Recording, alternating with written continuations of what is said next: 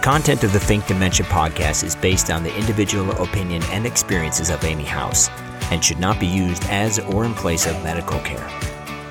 Think Dementia recommends you consult a physician if you have medical concerns for yourself or a loved one. This disclaimer also extends to any guests or content creators of the show.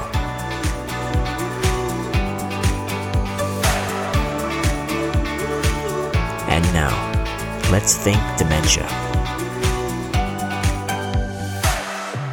Hey everyone, this is Amy House with Think Dementia, and thank you for coming to the podcast today. I know many of you are busy care partners out there and don't have a lot of time for really learning a lot about dementia. So, congratulations on just taking that step and taking a few minutes to listen to this. And I hope that this question from Olive helps you understand a little bit about what's going on in the brain and how to think dementia when it comes to taste and smell. My husband was diagnosed with d- dementia about five years ago. Uh, he doesn't want to eat anything. He says nothing tastes good. So, what should I do? Well, that is an interesting situation. And I have to say, I have heard this before, and I've had people that I have cared for and people that I've supported that have had issues with their taste and their smell.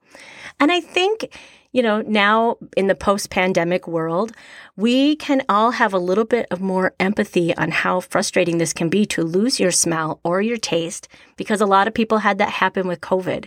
And hopefully your taste or smell returned. But if you can think back to those moments, how tough was it to like want to eat something when there's no flavor to it? Our brain is programmed to understand if foods are good for us or bad for us, if foods are going to provide us with quick energy, if foods are going to help us build muscle, if they're going to give us the vitamins and nutrition that we need. All of those senses in taste and smell helped us as we were evolving learn about what is a good food for us and what is a potentially bad food, a rotten food that's going to get us sick or maybe um, even a poisonous food. And the way that our brain has developed that starts with the five tastes that we have on our tongue. And then the brain has that information, stores a lot of it up, and decides what's good and what's bad. So let's take a moment and think dementia about what's happening in the brain with taste or smell. Medical News Today had a study where they were looking at how likely someone is to get dementia if they have not had the best smell. And they found out some interesting information. They had people smelling peppermint, fish, orange, rose, and leather. And they found that most people were able to get four out of five or better. And then they waited five years and they tested everybody again. And they found that the people who could not get four out of five the first time around were twice as likely to develop dementia in later years. And that was just really a good indicator of this might be something that one day we can measure by smell or taste. Wouldn't that be interesting? But right now we can't. It's just a one study of many studies that are done about taste and smell and how it changes. So let's think dementia and realize that this could be a part of the brain that's affected. Just like memory loss, just like trouble with finding words, just like changes to vision, even your smell and taste is controlled by your brain. You have taste buds on your tongue. And those taste buds, they come off and they regenerate, but it is true that after 40, those start regenerating less and less. So it does affect your taste. We can taste um, a lot more and smell a lot more when we're under 40 than when we're over. Here is a clue that the situation of somebody not wanting to eat is really about taste or smell.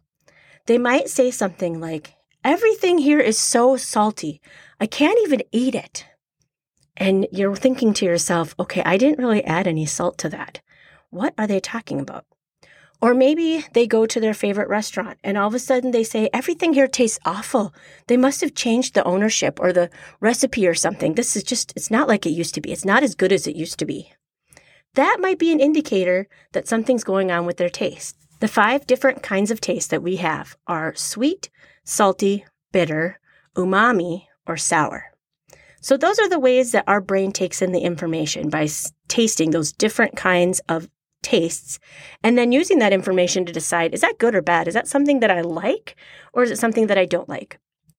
And when you think about how much your taste has changed from a child to an adult, it makes a lot of sense that your brain has something to do with that. During evolution, we needed to make sure that children don't eat something bitter that probably is poisonous. And so there are a lot of foods that children will not eat because it tastes bitter to them. But maybe as they get older, they are not so bothered by that because by then your brain has really distinguished which bitter tastes are po- potentially poisonous and which bitter tastes are good, like dark leafy greens or something like cranberries without sugar. That bitter taste, sometimes people like that bitter taste in dark coffee. But again, it was there originally to help make sure as children that we didn't eat something we're not supposed to if left unattended. Everybody knows what the sweet taste bud is, especially if you have a sweet tooth. You're ruled by that uh, taste bud. Let's try a little experiment with your husband to see which of these tastes are still working for him. Here are some examples of different kinds of food that you could have him taste and see what he thinks. One of those, again, would be the sweet taste. Obviously, there's going to be candy, ripened fruit, anything with sugar, cookies, donuts, honey. All of the sweets out there can be used to test is he tasting the sweet taste anymore? When you give him those things, what does he say about it? Does he like it or does it not taste like anything? The next one would be salty pretzels, um, salt. You could just take and put some salt on some veggies. You could have them tasting different kinds of chips. How do they feel about the saltiness in these items? And how does that taste to them? Again, I had somebody who said everything was too salty. Everything just tasted like salt. And so to them, anything that had a small amount of salt on it was just not going to taste good. The next one is bitter. I talked about how you can taste those things like cranberries without the sugar, dark leafy greens like kale, dark coffee. If somebody's saying that coffee doesn't taste good anymore, they just it doesn't have a taste that they like, it could be that the bitter taste buds are not able to communicate with the brain correctly. The next one is umami. And for many of you, you might have grown up only knowing about four different tastes, but now there is a fifth one, and it's called umami, and it's that earthy taste that you get from mushrooms or soy sauce or tomatoes or cured meats. It's a it's a savory taste, and again, having them try those different things and seeing what it tastes like to them is a good thing to try. And last is sour. So if you have a citrus fruit like a lemon, grapefruit, oranges, limes. If something has a lot of vinegar in it, like ketchup and mustards, or just, um, you know, something vinegary like a coleslaw with the apple cider vinegar dressing on it, are those the things that they can taste? Do they like the taste in those items? Because that can be a clue. Once you figure out which ones they enjoy still, you can balance out their meal using that information. I took care of someone years ago who had to put ketchup on everything. And that's because he could still enjoy that sour taste, that vinegary taste, and that tartness needed to be on everything. He would put it on pancakes, he would put it on waffles, on top of salad, on chips, anything you can imagine on a plate. He would cover it with ketchup in order to enjoy it. And that might be an easy thing to do so that you can still enjoy the food, be full, not go hungry, and have food that tastes good to you. And get the nutrients that you need from a variety of foods just by covering them with something else, like ketchup or maybe a citrus vinaigrette. Maybe having, um, you know, a lot of, of those fruits around that are really good with the sour taste, like grapefruit. Something like that can really make a difference. If somebody is saying that they can still taste that sweet taste, I've had that too. I've taken care of people who will not eat that oatmeal without four scoops of brown sugar on it. And at some point in the disease, you have to say, what matters most? That they are full and satisfied and that they're happy with the food they have, or that the food they have is nutritious. And again, this is a progressive disease. It's not going to get any better. I think we can all admit, though, that sometimes when you only eat a bunch of junk food and sweet food, you don't tend to feel the best. And so, if you notice that's affecting them, you might want to figure out ways to incorporate more healthy foods for them. But it could be that you have to take and put a sprinkle of sugar on everything that they eat. And, you know, maybe that's a way to do it. Or you could try something like stevia that doesn't have the calories. And, but again, it adds that sweetness. Think about making banana bread or making a zucchini bread. Those are ways to get in the vegetables with that sweet taste. And that might be, again, a way to make sure that they are satisfied, they are full, they are getting their nutrients and vitamins from a variety of foods, but you have to sprinkle a little sweet something on everything. Maybe a little drizzle of honey, maybe a little bit of maple syrup. It can seem really odd to do that, but again, it's not fun when you don't taste food the way that you remember it. It's really, really makes it difficult to enjoy the food and enjoy that feeling of I am not hungry. I had something that I enjoyed. Those are the little things that really matter to somebody's quality of life. You could also consider putting, you know, vegetables in a shake and doing a sweet shake, like a protein shake in the morning with lots of uh, vegetables in there. And then they're getting those dark leafy greens like kale, but they don't taste like that. They're sweet. Salt is a big one. Salt is a hard one because that can really affect somebody's health pretty quickly if they're taking on way too much salt each day. So think about again, what are the items that they enjoy the flavor of and how can we mask that with a little bit of salt? How can we make sure that they are still getting that salt but not too much sodium in their diet? It might mean that we make a soup that doesn't have any added sodium, you know, and then you do add a sprinkle of salt on top so that those just little salt chunks are right there and they hit the spot, but the whole thing isn't salty and the whole thing is low in sodium. That would be a way to make sure that that soup is still going to satisfy their taste buds, but not be so much sodium that it's going to really affect their well being and how they feel.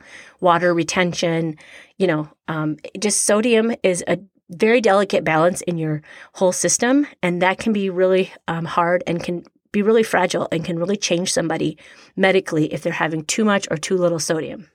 I'm sure there are other ideas out there, and if anybody has any on how to dress up food for different flavors, I would love to hear them and I will be happy to share them. Another thing that can change with dementia is that there are some people that report a metallic taste in their mouth. It tastes like metal.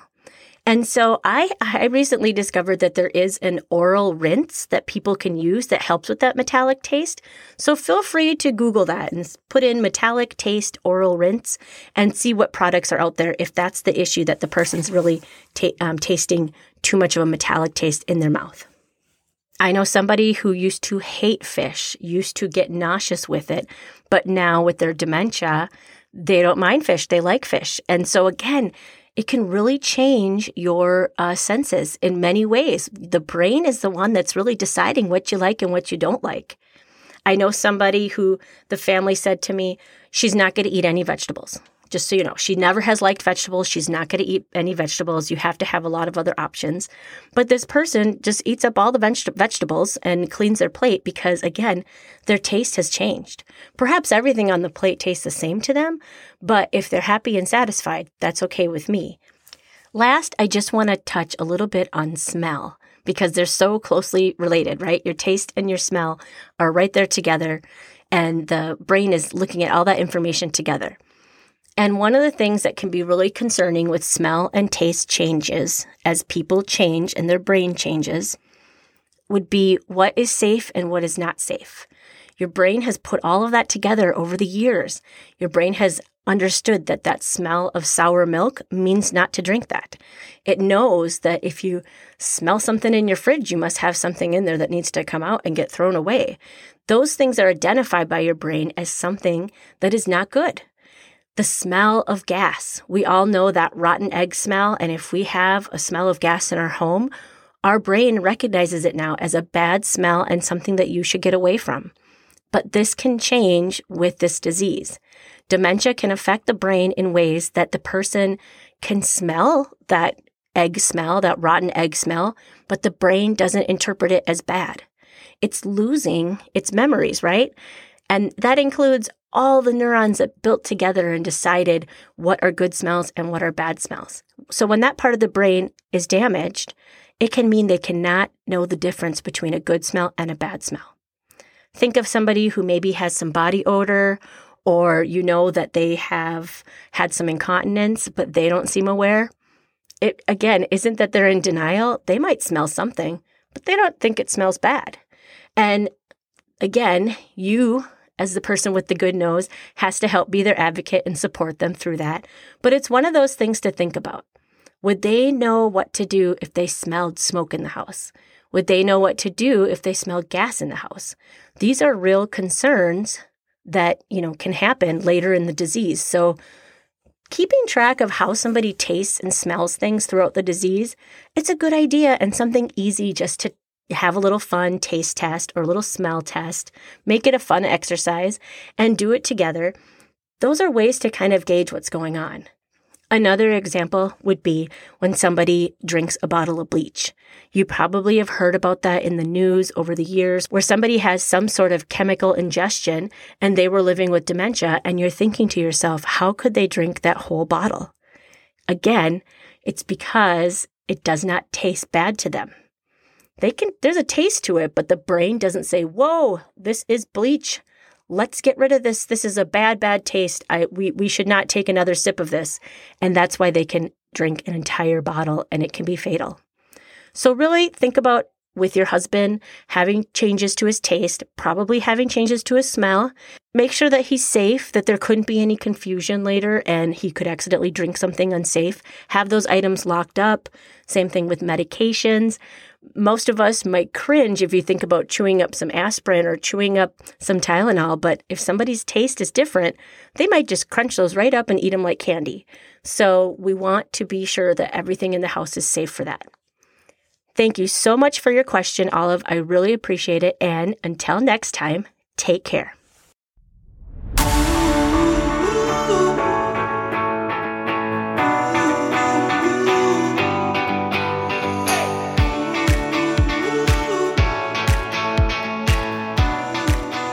There, listeners. This is Amy House with Think Dementia.